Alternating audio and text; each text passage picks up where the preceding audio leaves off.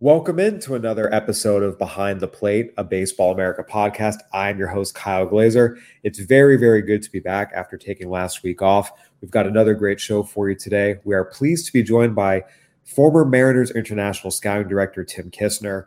Uh, we wanted to bring Tim on because he has some really, really unique experiences. Uh, as our listeners know, our first few episodes have featured amateur scouts that are based here in the U.S. and have signed U.S. players. Tim has kind of a really interesting breadth of experience. Uh, he did work as an area scout for the Phillies. He signed a number of players, including Travis d'Arnaud, Kyle Kendrick, Scott Mathieson, among them. Uh, but he also worked internationally. He was a Pacific Rim coordinator for the Phillies. He then worked as a West Coast cross checker for the Cubs, uh, but then made his way back out to the international circuit as the Mariners international scouting director. Uh, had some really, really cool experiences there, scouting players all over the world. Obviously, the usual countries, Dominican Republic, Venezuela, but also some unique ones such as Croatia.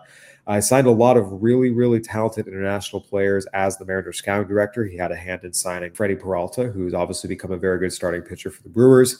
Uh, he had a hand in signing Luis Rengifo, who's become a solid utility man for the Angels. And first and foremost, he had a hand in signing Julio Rodriguez, the reigning American League Rookie of the Year and the face of the Mariners franchise. Uh, Tim joined us to discuss all of his unique experiences including his own playing career. He was born and raised in Alaska, certainly a unique baseball background there. Made his way down to the continental U.S., played at Oregon State, and uh, had a unique journey uh, into scouting, as we'll discuss in the podcast. Uh, we are pleased now to be joined by Tim from his home in Juneau, Alaska. Tim, thank you for joining us today. Hey, Kyle, thanks for having me. It's uh, I'm looking forward to chatting with you. And I know we've uh, known each other, you know, over the phone and via text for quite a while, so it's finally nice to connect.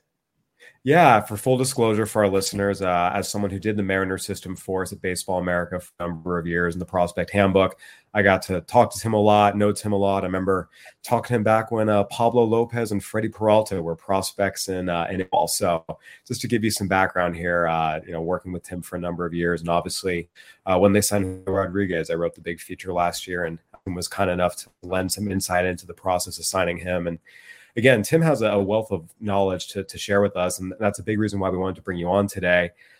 Before we dive into your history as a scout and all the players you signed, you know, more than 20 big leaguers, I want to get into your background because it's really, really, really unique. You were born in Homer, Alaska, which is a town now of about 5,000 people, nowhere close to any of the population centers, about four hour drive to Anchorage, a long way from Juneau. Uh, I know you moved to Juneau when you were young, but I have to ask, how did your family end up in Homer, Alaska, and what were they doing there when you were born?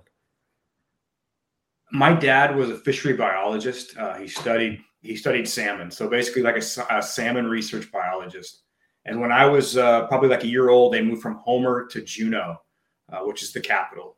And uh, no, we're not in Canada. That's that's a common uh, that's a common thing that people ask. Are you guys like in Canada up there? No, we're so uh, anyway. Yeah, so Juneau's been I was born and raised in Juneau, and um, and, when I graduated from high school uh, at, at, 18, I, I, left and went to uh, eventually to Oregon State and played there. But uh, yeah, basically fisheries is what brought my dad and mom to Alaska.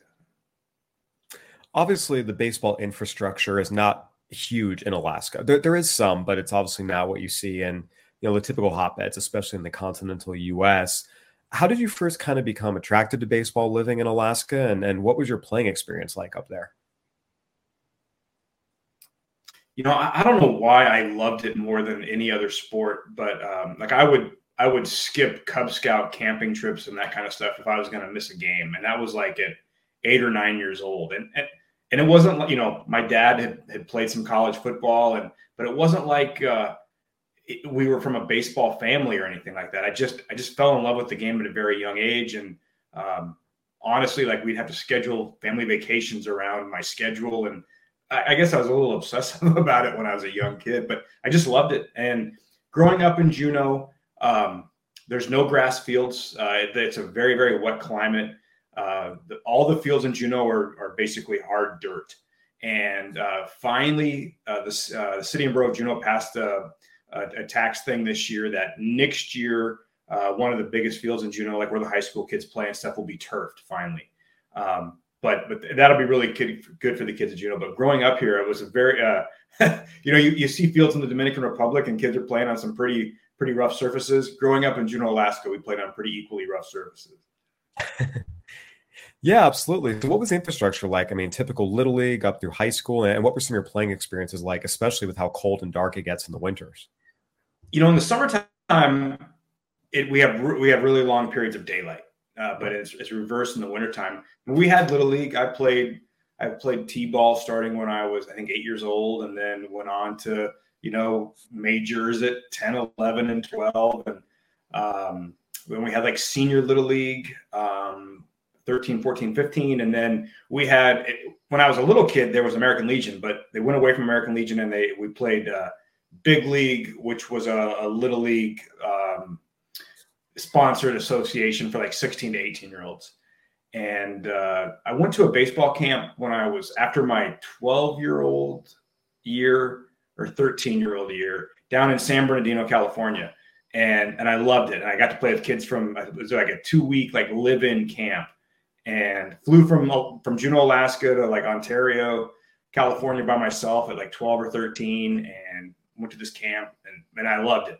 And at that, this kind of like further instilled my love for baseball because you're playing with kids from basically all over the West Coast. And and I and I hit pretty well at this camp, and, and I was like, man, this is this is really I want to I want to try to see what I can do with this. And uh, so I came back to Juneau and, and would just always, you know, I would work out and run and lift and all that kind of stuff, trying to make myself a little bit better than than the other kids around. Trying, you know, trying to. I was a pretty late bloomer, um, but uh, when I was in high school, when I was 18, we won the state of Alaska, like big league, little league, and went to Salem, Oregon, and played like in the Western regionals, and so I had some pretty fun experiences like that. Yeah, absolutely. You know, getting recruiter attention up in Alaska is, is not very, very easy. Uh, you ended up playing a few as a junior college ball. What was that process like? You know, finding a junior college to play at, and and ultimately making that jump and moving to the continental U.S. to do so. You know, I basically went up to uh, I went up to play for the uh, Anchorage Glacier Pilots. They were they were looking for like local players, uh, kids that were from the state of Alaska that wouldn't count against the roster. And this was, you know, like um, Aaron Boone played for the Anchorage Glacier Pilots, and I mean Darren Dreifort was a number one pick back in the day. I mean, so we there was very talented kids from you know the big you know Power Five schools, Power Five conference schools, and that sort of thing. Um, and I was up there playing, and I was wasn't exactly sure. I was going to go maybe try to like walk on to New Mexico State because I had an uncle that lived in New Mexico in Las Cruces. But uh, one of our assistant coaches for the Anchorage Glacier Pilots is a guy named Kevin Smallcomb, and he kind of asked me, "Hey man, what do you what, what are you going to do for college?" And I said, "I'm going to go walk on at uh, New Mexico State, I think." And he goes, "Why don't you come to my junior college? I'm the head coach at, at Mendocino Junior College in Northern California." You should you should do that. I, would love to have you. And so and so I did that, and that was uh, probably the best uh, the best thing I did for for my playing career. And played for Coach Smallcomb, and then ended up going to Oregon State and uh, had playing for Jack Riley there, and, and, had a blast. Yeah, when you were at Oregon State, uh, they won the 1994 then Pac-10 uh, Northern Division title. Yep. What were some of your experiences like that? Again, going from you know, again, Alaska being just kind of a, a smaller baseball area comparatively to what's in the continental U.S making the jump to Pac-10 baseball, especially at a time when, when the West Coast in particular was just loaded with with future major leaguers. Yeah, you know, the two years I was at Oregon State, we had uh, two first rounders. Scott Christman was a first round pick with the White Sox in 1993, and, and Mike Thurman, who pitched in the big leagues for the Yankees and Expos, was a first round pick in 1994. Um, so I know you, you, get to that point after you know playing. I think the junior college baseball in California was a really good experience and um, gives you perspective and what to expect and all that kind of stuff. So by the time I got to Oregon State, I felt like that was a place where I belonged and, and you fit in. And um, I think college baseball in the in the '90s compared to college baseball today is it's a lot different, just in terms of funding and um, you know uh, the amount of exposure, like media exposure with you know social media and all that kind of stuff, obviously. Um, but I, I had an amazing time. And funny, you know, back in the when I left Oregon State, I mean, it's like, hey, let's let's trade home phone numbers and addresses because no one had cell phones yet, and there was really no social media of any sort. So you lose track of your teammates. And um, our assistant coach passed away uh, from Lou Gehrig's disease, and his name was Mickey Riley. And we had a memorial golf tournament and I played in the first one probably nine years ago. It was like the first annual uh, Mickey Riley Memorial Golf Tournament. And I played in a foursome with three of my former teammates. And I don't think we had all been together for 20 years. the in, in the same in the same place, the four of us, and it took about ten minutes, and it was like it was like it was yesterday. Uh, in terms of how close we were, the things we were teasing each other about, the jokes we were making. I played with Jimmy Champion, Brooke Knight, and Mike Thurman in this in this group of four. And I mean, I'll tell you what, it was the funnest four hours I've had in a really long time, just reminiscing and being with each other and then just seeing how everybody's doing, how everybody's lives had turned out. Yeah, the bonds of, uh, of teammates never really go away, and you're able to kind of pick it back up. It's really an amazing phenomenon, to say the least. So, you finished up at Oregon State. You were not drafted. You did end up spending a year uh, playing independent ball for Moose Jaw in Saskatchewan, Canada. Take us through sort of your post college career and how you ended up in Moose Jaw playing that one year of independent ball. You know, it's it's kind of a, a weird track. I so after uh, Oregon State, I was like, I you know, I didn't get drafted. I didn't have a great career at Oregon State by any means, and I'm I'm going to be a coach. That's my I want to be. At the time, I wanted to be a high school baseball coach and teacher. I thought that's kind of what I wanted to do, and um, through connections and everything, I end up at University of Kansas as a volunteer assistant coach, and I mean that that, that next year after playing. So. Um, I'm, I'm, learning the coaching ranks, and uh, Dave Bingham was the head coach at University of Kansas, and I mean, he I, he helped me let recruit. I helped recruit. You know, I coached first base during games. I mean, it was helped review video, worked on worked with the outfielders. You know, it was a, it was a great experience to go from Oregon State to the Big Eight at the time. Loved it. That summer, after the season's over, I go coach as an assistant coach in the Cape Cod League with you know great players. And so here I am thinking, you know, this is this is a this is a great thing. Like I University of Kansas to the Cape Cod League now I'm thinking I want to be a Division One head coach after kind of getting that experience. Now I've kind of changed my my goals in life, and I want to be a D1 head coach. Well, I come back to Lawrence, Kansas after the Cape Cod, and the day I get back, uh, Coach Bingham resigns and uh, decides that he's going to walk away from college coaching, and so they're going to bring in a new head coach who ended up being Bobby Randall. And at the time, you know, like there's no guarantees that um, he's going to want me on his staff and I was and I only had my bachelor's degree, so I went back and uh, took a year off and got my master's degree at Eastern Oregon State College in La Grande Oregon. So I got it in education. It's like a one-year intensive master's program, and so that that while that year I'm like you know I, I want to keep my foot in baseball and all that kind of stuff, and so there's an independent league called the Prairie League, and they want me as an assistant. They want me as a coach as soon as my master's done. So I go up to Moose Jaw to be a coach so I've taken a full year off. I've coached at University of Kansas, and now I've gotten my master's degree. So I'm two years removed from Oregon State. I've stayed in. T- I mean, I've stayed in shape, and I'm two years older, and probably actually in better shape, stronger, faster, all that kind of stuff. And uh, I get up there, and after like a first the first week, and I'm like taking batting practice, and I'm talking with the guy who's the manager, and he's like, "Man, I think I, I think you should play." and I'm like, so I end up I ended up like instead of going from being a coach to a player, and I ended up playing for you know a month out of the season. Yeah, what was that experience like? You know, you get to say, "Hey, you played professional baseball." Yeah, I mean, I had kind of given up on as, as a younger person. You always have the dream of playing professional baseball, and then you get up there, and you, you start to realize, like, man, some of these guys that have signed up here, like, I'm a I'm a better player than, even though I'm a couple years older. And uh, I mean, it was it was pretty awesome. I remember uh, I hit a couple home runs, and I mean, my I was not a great player by any means, but yeah, I did. I, I, I got paid to play baseball for like for a month, so that was a pretty awesome experience. I have to ask, what's it like playing in Moose Jaw, Saskatchewan, and what's your best story? Man, you know, for coming from Alaska, um, we think we have big mosquitoes, but in Moose Jaw, Saskatchewan, the mosquitoes are like birds. Um, it, was a it was a it was a cool ballpark. It was really small, uh, but it was like a grandstand, and it kind of went from first base to third base. And so maybe our crowds were fifteen hundred people, but it felt like more. And uh, passionate fans, they they love playing.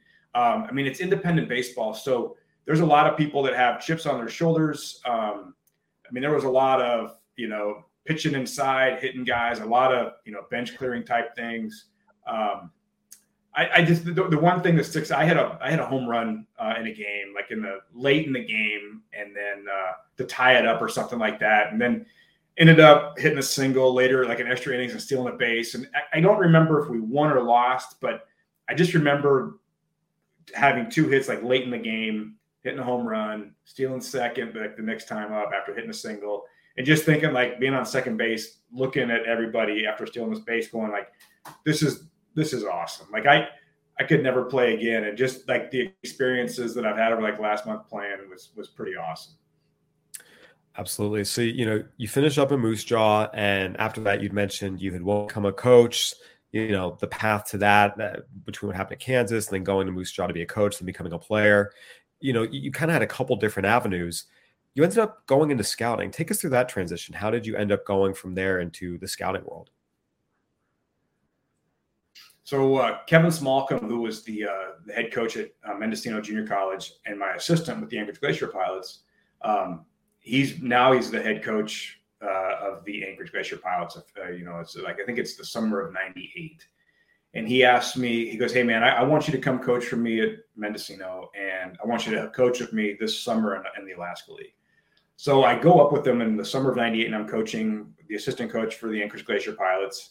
Um, and uh, one, we're it's the end of the season tournament, and I'm sitting behind home plate watching a couple of teams that we're going to play. So all the teams in Alaska are in Anchorage for this last week. All the scouts come up where they can evaluate all the talent like in one place. And I sat next to Logan White in the stands. Didn't know Logan White at all at the time. I think he was the West Coast cross checker for the Orioles, and uh, we strike up a conversation, and we just kind of hit it off. And he's like, "Man, have you ever thought about being a scout?" Not really. Uh, we formed a friendship. A couple weeks later, I ended up interviewing for a job with the, with the Orioles uh, just simply because of my connection with Logan. And I didn't get it, but then you, your name kind of gets in the hopper that you've interviewed for a scouting job, um, interviewed for another job with another organization, didn't get it. And then, kind of out of the blue, the Phillies called me and said, Hey, we were talking to the Twins, and they said you interviewed very well. You had a couple interviews with them, and we'd like to interview you for a job. So I did, and I was offered the job uh, by Jimmy Fregosi Jr., who passed away last year, was a very great friend of mine. Um, and uh, that was the start. And that was that was 1999. Um, a funny Logan story. So I go from sitting next to Logan at Mulcahy Stadium in Anchorage that summer, and that's really, I mean, I really credit to Logan for kind of getting me involved. And uh, I would, I think it was like 2017. Uh, I'm with the Mar- I'm with the Mariners, and I fly into Osaka um, to go watch Fujinami with uh, with the Hanshin Tigers, and I'm late to the game, and because I just you know go to the airport, drop my stuff off, take a cab to the ballpark, and I walk into Koshien Stadium, and I sit down, and like you know I'm a little rattled. It's like the second inning, I've missed the first inning. Like Fujinami's pitching, and I look down, and like Logan's like three seats down from me. And now we've seen each other over the years, right? It's not like I haven't seen him since Anchorage, but he kind of leans and he's like, "Hey, man," he goes, "You've come a long ways from Anchorage, Alaska. We're in Osaka, Japan together." Um, and it was just kind of a you know full, you know, cool, full full circle type deal. Um, connecting with Logan in Osaka after meeting where we met. Yeah, no, absolutely. Again, it's those connections they, they tend to surface after years and years and years whether it's former teammates guys who helped you get into the game there's a lot of lo- long time people that stick around and uh, it, it's fun seeing them kind of you know what, what the journey looks like there's no doubt. Absolutely. you joined up with the phillies um, what was your first territory? What were you doing first right off the bat? Right off the bat it was uh, washington oregon idaho montana western canada and um, i was you know i was i was younger. I think I was 26 or 27, and just I, I was so thrilled to have a full time scouting job. And for me, that's really all all there was in life was work, work, work, work, work. And um, Marty Wolever was the national cross checker when I got hired. Mark Ar- Mike Arbuckle was our scouting director. Uh, Jimmy was Fregosi was the I think he did the West Coast, and um, I was always willing to do whatever they asked. Uh, and so I remember Jimmy calling me in, I think it was 2002. And I'm in the press box in Seattle because they used to always give us one major league team. And so I'm doing the Mariners living in Seattle. I'm sitting in the press box before the game, writing out like my game card and all that kind of stuff. And Jimmy calls me up and he's like, "Hey man, uh, you got a passport?" And I'm like, "Yeah, I, I have a passport." And he's like, uh, "Hey, can you be in uh, L.A. tomorrow?" And I'm like, "Tomorrow? Like literally, this is."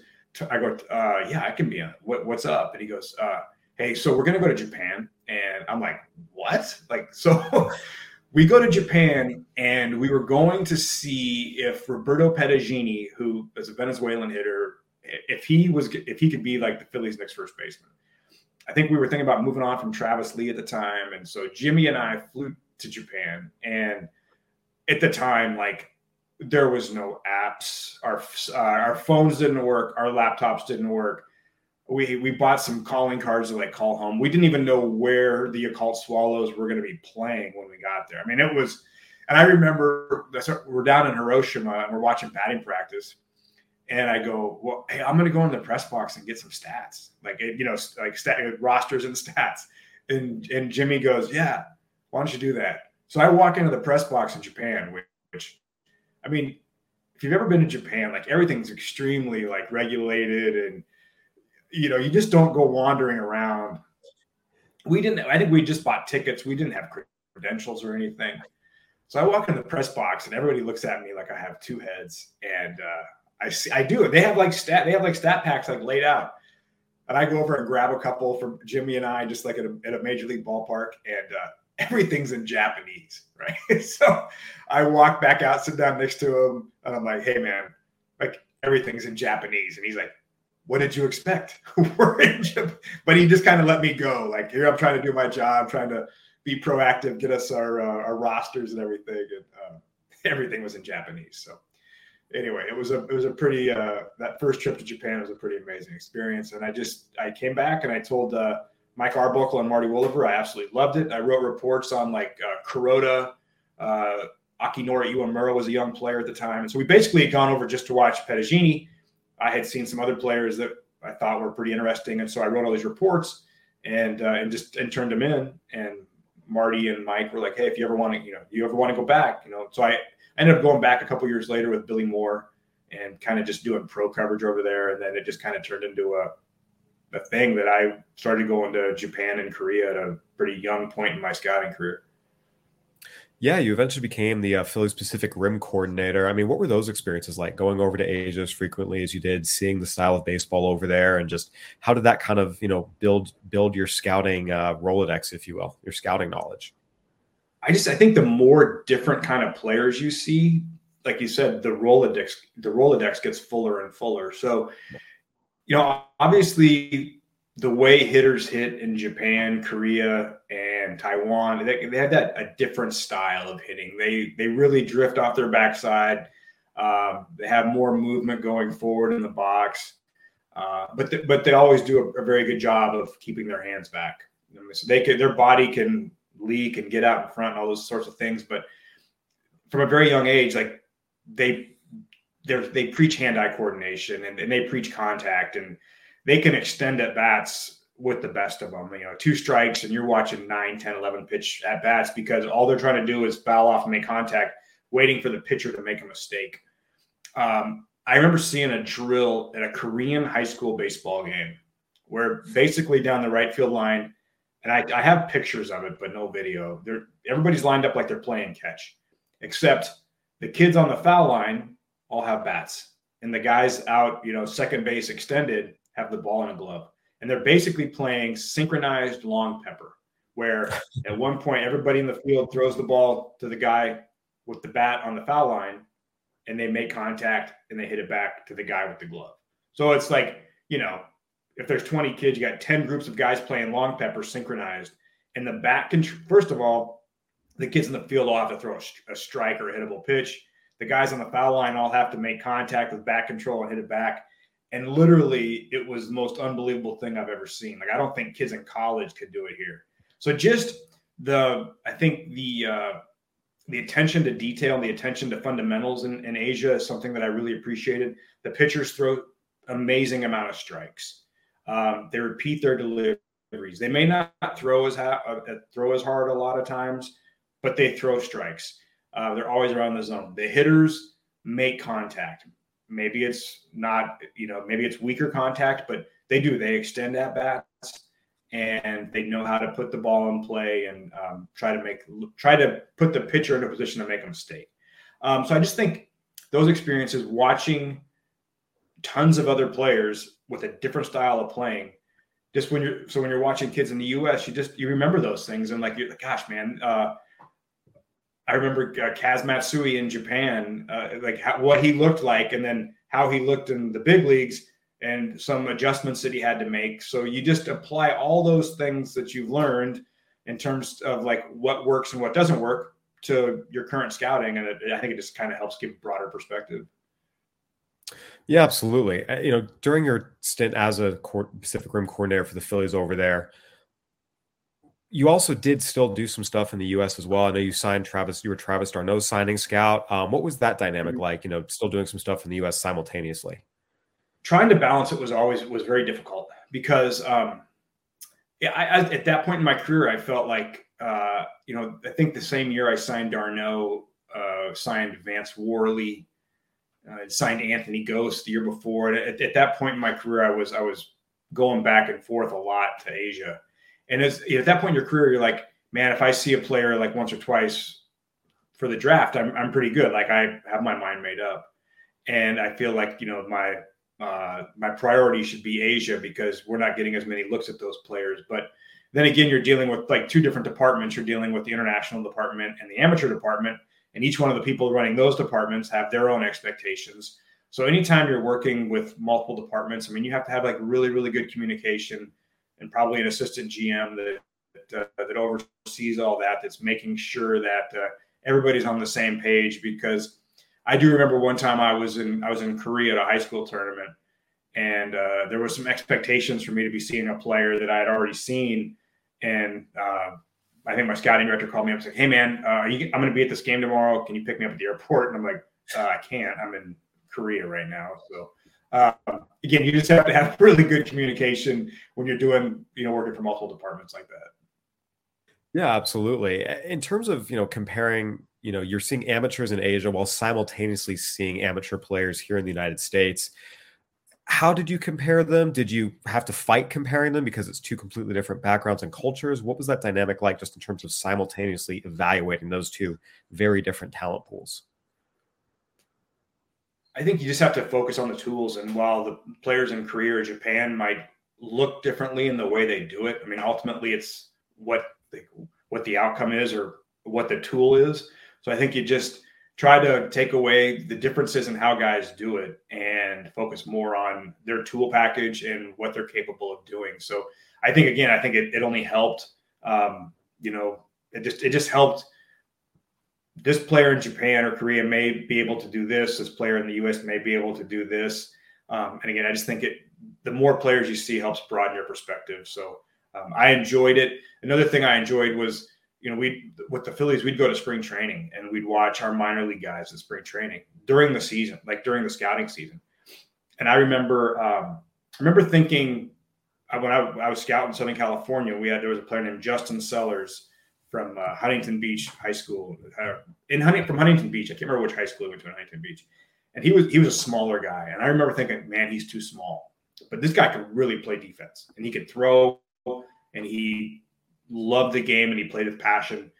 And I remember going to spring training and watching all of our minor league shortstops. And I'm like, so I go to spring training, I see all of our minor league shortstops. And I'm like, dude, Justin Sellers would be like the second best guy here.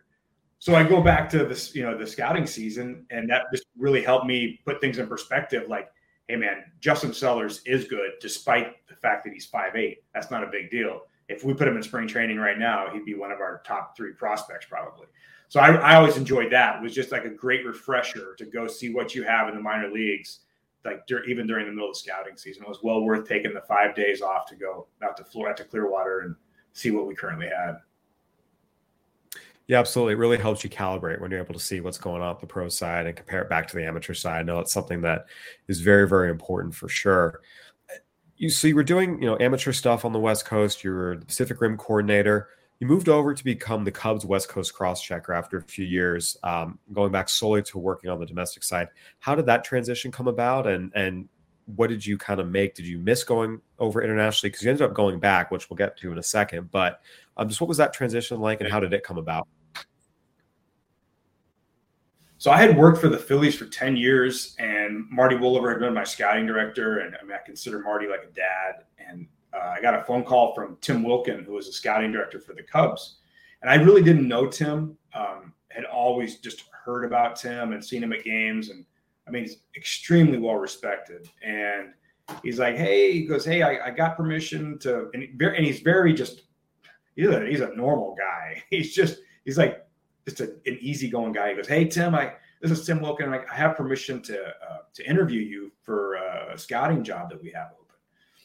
And I said, oh yeah, you know, what, what's that? And he told me the, you know, the West Coast job and asked if I could fly down to Arizona for an interview. And I said, yeah, absolutely. So it's kind of I fly, I fly down to Phoenix. I'm staying at the Scottsdale Marriott Suites in Old Town, and he goes, "Hey, right before the interview, I'll uh, I'll, I'll send you my room number. We're just I have like a suite we can interview in there." I said, "That's cool." So I'm wearing like coat and tie, and uh, he sends me a text, and literally the room is across the hallway.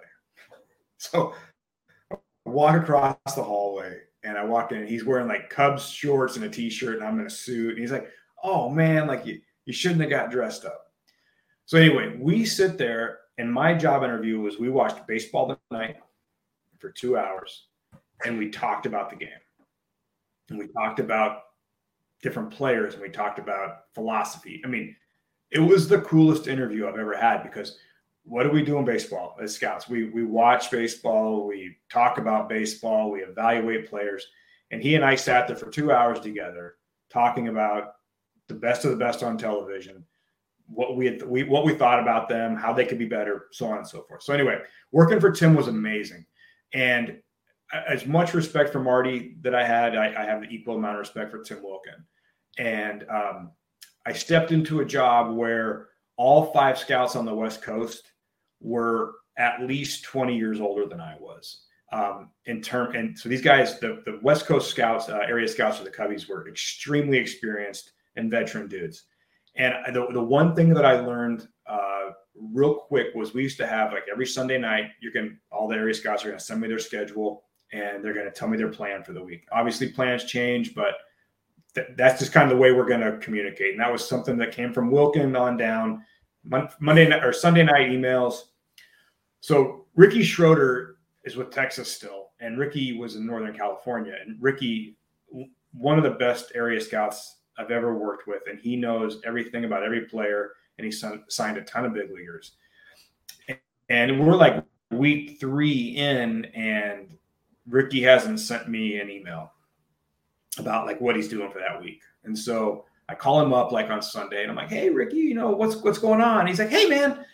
Uh, t- uh, tomorrow I'm doing this. Uh, on Tuesday I'm doing this and a home visit, and then I'm going to this night game at Fresno State, and then Wednesday, and I mean, Ricky knew his schedule inside and out. Ricky knew, and Ricky's working like all day long, every day. And so what I learned was instead of getting all you know pissed that Ricky wasn't sending me his schedule, I just well, I would call Ricky on Sunday night and I would write his schedule down and I would I would send out the, the email to you know the cross checkers and scouting director for Ricky. Ricky wasn't great at doing emails, but Ricky was a great scout, is a great scout. And so that was one thing I learned. Like it's not for it's not for them to adjust to the way I do things. As you know, as a you know a, a cross checker, I need to adjust to the way they do things. I want to get the best out of each one of them. And so for me, that was the best to the for, to get the best out of Ricky was for me to call him and for me to do a schedule for him because he knew what he was doing. He just needed somebody to put it on paper for him. Yeah, absolutely. You're with the Cubs. I, I do want to go back. One thing I, I didn't get a chance to mention earlier, but I think is important with the Phillies, you won a World Series ring. You were part of their scouting staff in 2008 when they won the World Series. Um, what was that experience like for you watching the Phillies win and, and knowing you played a part in helping make it happen? Yeah, that was amazing. I'll be honest. Uh, I was, and I also was, uh, I was an advanced scout during the playoffs, and so I had uh, about two weeks before the season gets over, I get a phone call from I, I can't remember who whether it was Ruben or it probably wasn't Ruben. Uh, he was the GM at the time. No, it was Pat. Pat was the general manager. So maybe it was Ruben. He was the assistant general manager. um, he sends that we have a giant conference call and it's like, hey, uh, Tim Kissner and Billy Moore, you guys are assigned the Dodgers, and um, you know, Fregosi and uh, Chuck Lamar have you know um, they whoever else is in the playoffs. So I did the Dodger hitters, and Billy did the the Dodger pitchers, and we watched every Dodger game for the last two weeks of the season. We watched the playoffs, and then we met with uh, Charlie Manuel and the coaching staff in Philadelphia about like, hey, here's how here's how we're going to go about beating the Dodgers. So I mean, I was you know involved in those those like those pregame meetings, and I mean that, that was an amazing experience. Um, you know, was with the we and Pat's idea was he wanted us to keep scouting even while we were playing them in case we noticed something different. Um, so Billy Moore and I were you know sitting behind home plate, basically working the games um, that we were playing the Dodgers.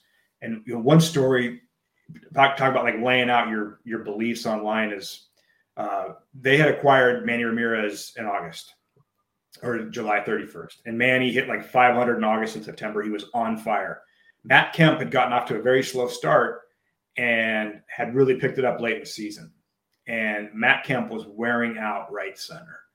And uh, so on our spray charts, you know, I had said, "Hey, man, we want Victorino's playing center. We want uh, we want him to to shade to to right center against Kemp." And uh, Davey Lopes, you know, great major leaguer, great base stealer. He did the defensive positioning for the outfield, and he uh, he said, "Nah, man." He goes uh, in this meeting. He goes, "Matt Kemp's a pull hitter," and and uh, I'm like, "Well, I'm just." I'm, the last, you know, 21 games, he is in the air. He has worn out right center. So Ruben is like the assistant general manager, and Ruben's like, man, it sounds like we need to shade Victorino and, and right center. So game one of the playoffs, we're playing against the, the National League Championship Series. Victorino's actually playing Kemp like a little bit pull in center field. So it's, it's fine. And so after the game, Pat's like, hey, uh, do you guys notice anything? And I'm like, yeah, Victorino, he's out of position in center field and and Davey's pretty convicted in his beliefs, and I'm pretty convicted in my beliefs. And uh, I'm not gonna say it got heated, but Ruben stepped in and goes, "Look, Tim and Billy have been watching the Dodgers for the last you know three weeks. Victorino's playing; he's shading Matt Kemp to to right center. So game two, Billy and I are sitting behind home plate in uh, in, in Philly. Sure enough, first inning, Kemp comes up. Victorino goes to shade over to right center. Right, so he's going, he's, he's playing the, you know, what, what kind of where we said. And Billy elbows me and he goes, you better hope he doesn't pull the ball right here. And you want to talk about like there's 45,000 fans. They have no idea who Tim Kissner is, but I'm sitting there behind home plate and I am I'm probably sweating bullets, hoping like Matt Kemp doesn't double into the left field gap. And he he didn't, and it all it all worked out fine. But uh, we ended up winning the World Series. Uh, beating Tampa. And I mean, you want to talk about like something you'll never forget. Um, I was, you know, I was, I was there and had watched, you know, all the playoff games the Phillies were involved in uh, since the National League Championship Series. Got to go on the field with my dad after the game and take photos. Took my dad in the clubhouse. My dad got to meet Charlie Manuel and Carlos Ruiz, which he always still talks about to this day um, it was just an amazing experience to be to be part of that and have my ring and all that. Absolutely. So, you know, having that winning World Series ring, I mean, that's what everyone dreams of in an organization. And, and you'll always have that. You, you have that experience with the Phillies, you move over to the Cubs. Then you moved over to the Mariners. You became their international scouting director, which is obviously a big step up. And it also brought you back into the international arena. You had had experience in the Pacific Rim. Now you were going to be responsible for everything globally. Uh, you ended up traveling to more than 30 countries in your in your career. What led you to take that job, and and how much did you enjoy, you know, kind of the breadth of baseball you got from that? Because you really did see the whole world, at least, and the yeah. whole world of baseball. I say. Yeah, you know, I was uh, I was walking into a restaurant with all the West Coast guys for the Cubbies. We were we were at a tournament, and we were all covering this tournament.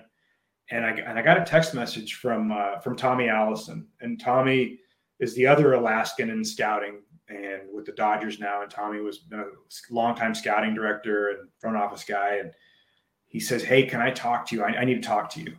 And I said, "Can it wait?" And he goes, "No, I, I really need to chat with you." He goes, "I'm over here at the Peoria Stadium, and I'd love to chat with you." So um, I tell my guys that you know, I was taking the West Coast guys out for dinner. I said, "Hey, man, I, I got to go. I got to, I got to take care of something." And I had no idea what Tommy wanted, but I went and sat next to him, and he was sitting. He was he had his wife with him, and he's just watching like the junior college all star game at the Peoria Classic. And uh, he says, "Hey, you want to uh, you want to be the Mariners international director?" And I mean, you talk about being completely caught off guard, and I'm like, uh, and he goes, um, "Bob Engle is, is no longer with the Mariners, and Bob was like a longtime international director, longtime scouting director, great scout. And so Tommy kind of plants the seed and he goes, you know, if you're, he goes, send me a text and let me know if you're like, think about it. Somebody, and I'm like, well, of course I'm interested. It's, it's, you know, becoming a director. Of, of course I'm interested. So he kind of like planted the seed a little bit. And, uh, then like three or four days later, I get a phone call from Jason McLeod with uh, the Cubbies, and he's like, "Hey, the Mariners have asked permission to interview you." And I'm like, wow, like Tommy was serious, like, and so that was Jack Zduriencik was the uh, general manager. He calls me up. He's like, hey Tim, he goes, uh, you live in Seattle. And I lived in Seattle. I was the West Coast guy for the Cubbies living in Seattle. And I'm like, yeah, I, I live here in Seattle. He's like, can you have dinner tonight? And I said, yeah, I can have dinner tonight. Absolutely. So I had dinner with Jack and Jeff Kingston at this uh, restaurant in Bellevue. And I mean, it was, it was hard to eat because they're firing questions at you and you're, my I think my halibut got cold, but uh, and then so they have the a team has a week to interview you, or basically to, for this process. So I don't hear a thing from Jack. Something I, I didn't get it. Like he obviously wanted to hire somebody differently. And like on the seventh day, he calls me back and he's like, "Hey, can can I talk to you again?" And so we, we had one more interview, and he hired me. Um, and to to go from being the West Coast guy to being an international director. Um, now you're overseeing a department where you know your job is probably 50% scouting and 50% administration. Uh, I'll be honest, if like, and I basically went straight to the Dominican because I had to hire a bunch of scouts. And when I took the job, like they only had one scout in the Dominican Republic, and some guys had left, and I, so I had a lot of work to do. And I'll be lying if uh, I, I went to the Dominican for like 23 straight days when I got the job, and if those early mornings when I woke up, those first three weeks, if I didn't feel like completely head spinning, because you're trying to see players, and then the Mariners want me to watch some winter league games. You're trying to hire a staff. Um, but I remember Jeff Kingston being outstanding in terms of like just helping me keep things in perspective. He was our assistant general manager at the time. Tommy was a great resource for me to use. We had Joe McIlvaine as well, who had been a former general manager and scouting director, was one of Jack's special assistants, and he was extremely helpful. Just those uh, those early days and helping me just kind of get my feet on the ground. But uh, it was an awesome, awesome six years in Seattle. Um, got to travel the world. Uh, I got to meet uh, Eddie Toledo, who we hired to be our Dominican supervisor. Uh, I consider Eddie my Dominican dad. Um, Eddie's a tremendous scout and a tremendous friend um, and just some of the people that I got to work with those you know those times in Seattle with all the time, especially you know you're in the Dominican more than anywhere else, but um, I was fortunate to to see a lot of other parts of the world as well.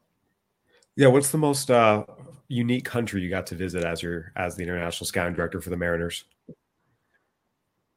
I, I went to a tournament in Croatia. It was like a World Cup baseball tournament, but it was like 23 and under, and there was a team from Japan that was going to be there. And so I went to the this I went to Zagreb, Croatia, which I mean is not a baseball hotbed by any means, but I remember thinking like, man, I've, this is a long ways from home. Probably that I remember being in some mountain town in Colombia that I I don't remember the name of this place, uh, but it was like a three hour car ride from Medellin, and uh, I remember being to this ballpark, and it was like an old minor. It was a really cool old minor league ballpark and there was not another West, uh, not another light skinned person there. I mean, it was uh, I was fully in Colombia. Uh, they everybody looked at me like, "Where the heck are you from?" And I mean, it was it was pretty cool. I mean, but just thinking, man, you're a long ways from Medellin, let alone from you know the next person that speaks English because there was no English spoken there. Did you ever find yourself in any hairy situations uh, across the world during your time as international scouting director? A couple times in Venezuela. Um, one time I was there when uh, Leopold Lopez tried to overthrow um, what's that? Oh God, uh, Maduro, and they had they had protests. It was 2014 or 15, and I was in Valencia, Venezuela, at the Embassy Suites Hotel, and these riots and protests broke out. They're burning tires. I mean, it was it was pretty scary. So I called Major League Baseball security, uh, told them what was going on. They were they were aware of what was going on. And so then the next day, one of our scouts drove me to Caracas. Stayed one day in Caracas, and then um, I don't know who these two guys were, but they were arranged by Major League Baseball, and I, I was told they were like Venezuelan FBI. Uh, but these two guys uh, come to my hotel room at the Caracas Marriott. They're wearing fishing vests, which means if you're wearing a fishing vest in Latin America, means you're carrying guns under your arms. and uh, they take me to the Caracas airport. Uh, and they basically park on the curb, walk me in, check into Delta Airlines, go through like, you know, TSA with me, uh, immigration with me, and they sit with me at my gate until I get on the flight to Miami. Um, but it, that was, I think I was the only, as far as I know, during that time, I was the only uh, director in the country when those protests broke out. Wow. Getting getting escorted out of the country by the equivalent of the Venezuelan FBI. That's certainly certainly yeah, a memory, yeah. to say the least. So you had so many high points as international scouting director. Again, talk about signing Freddy Peralta, Luis Rengifo was in the big leagues with the Angels, another player you signed. But the pinnacle of it all was being one of the signing scouts for Julio Rodriguez. Um, I wrote about it last year in our story, but you know, just for our broader audience here on the podcast, I mean, what are your memories of Julio as an amateur, the process of signing and scouting him, and, and then what it's been like seeing him progress into the player he has? You know, I think the the thing that sticks out the most about about Julio was how he was a name and I could never see him. And all of our other scouts, Eddie Toledo, Tommy Allison, Tom McNamara, Scott Hunter, absolutely loved this guy. But every time I would be in the Dominican or try to make a trip to go to the Dominican, I just he somebody else was another organization was watching him. And so I I had limited opportunities myself to lay eyes on Julio. And the the two times that I saw Julio within basically like an eight day period, um, it was everything that those that you know that the, our experienced scouts had said, and probably more. And I didn't sit down and interview many players when I when I was doing that job. I relied on on our scouts to do the interviews and the makeup and all that kind of stuff. But with Julio um, and the amount of money that it was going to be, uh, I wanted to make sure that I, I knew him as well. And just based on the fact that I only really had seen him twice. And the interview with Julio was one of the most unbelievable things I was ever a part of. And, and I've talked about it in the past, but basically, for me, when I asked him, "What's uh, what's some advice that your parents have passed along to you that you'll you know hold true?" and he basically said, um, "The people that you surround yourself have to be good people, and, and you have to you have to listen to your heart when it comes to who you surround yourself with. Because if you surround yourself with bad people, you're going to change as a person." This is a 16 year old kid, and I'm like, "Holy cow! Like this kid's he's pretty." Uh, he's grounded. He's very grounded, despite being a great baseball player. He's very grounded. And it was at that point, after this hour interview, that I brought Cesar Nicolas, who was our manager in the Dominican Summer League, into the room to ask him some questions. And I walked out and called Tommy Allison, who was now overall scouting with the Mariners. And I said, Tommy, um, we, we, gotta we gotta make sure that we get Julio on July 2nd. And Tommy Tommy agreed. And he goes, I, I totally agree with you that Julio needs to be a Mariner. So um, we basically all went all in with all of our chips and uh, made Julio a Mariner. Clearly, it's been a success, and uh, I have to ask: Has that been the highlight of your scouting career? You know, being part of signing Julio and and you know everything he's accomplished.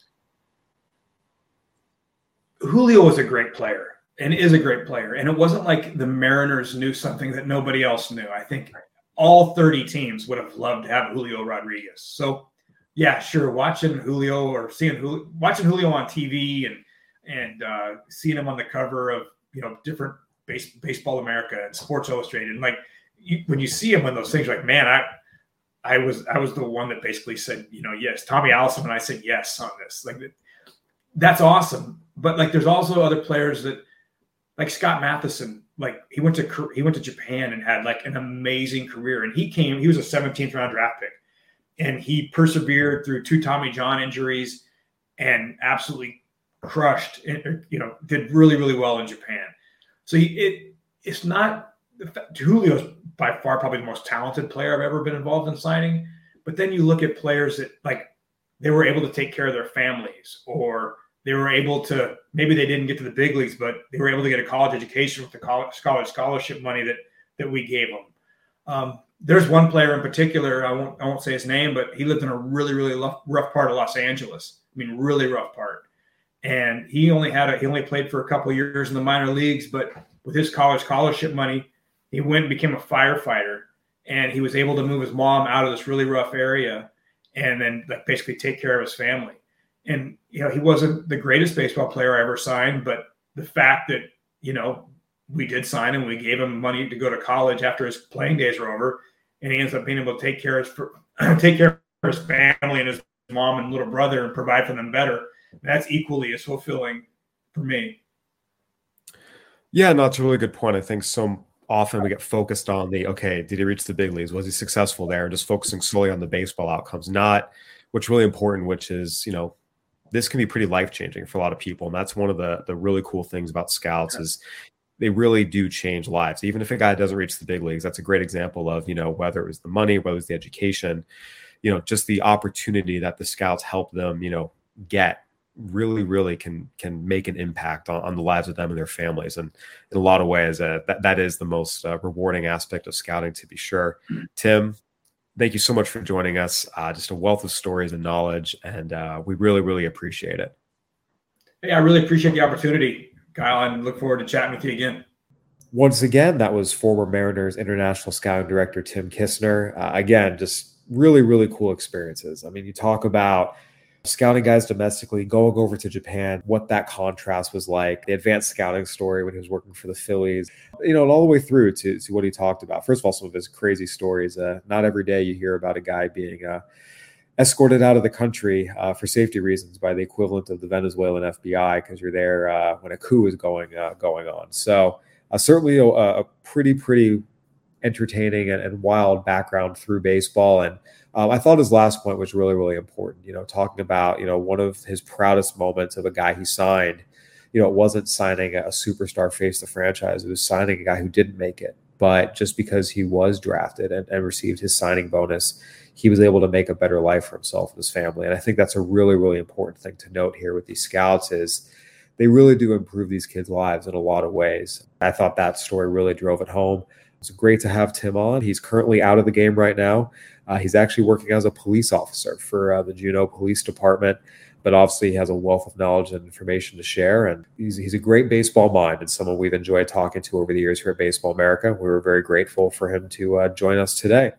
Once again, this has been an episode of Behind the Plate, a podcast presented by Baseball America. Go ahead and give us a review on Apple Podcasts, Spotify, Stitcher, whatever platform you're listening on. We'd love to hear from you. For Tim Kissner, I'm your host, Kyle Glaser. Thank you for listening. We'll talk to you next week.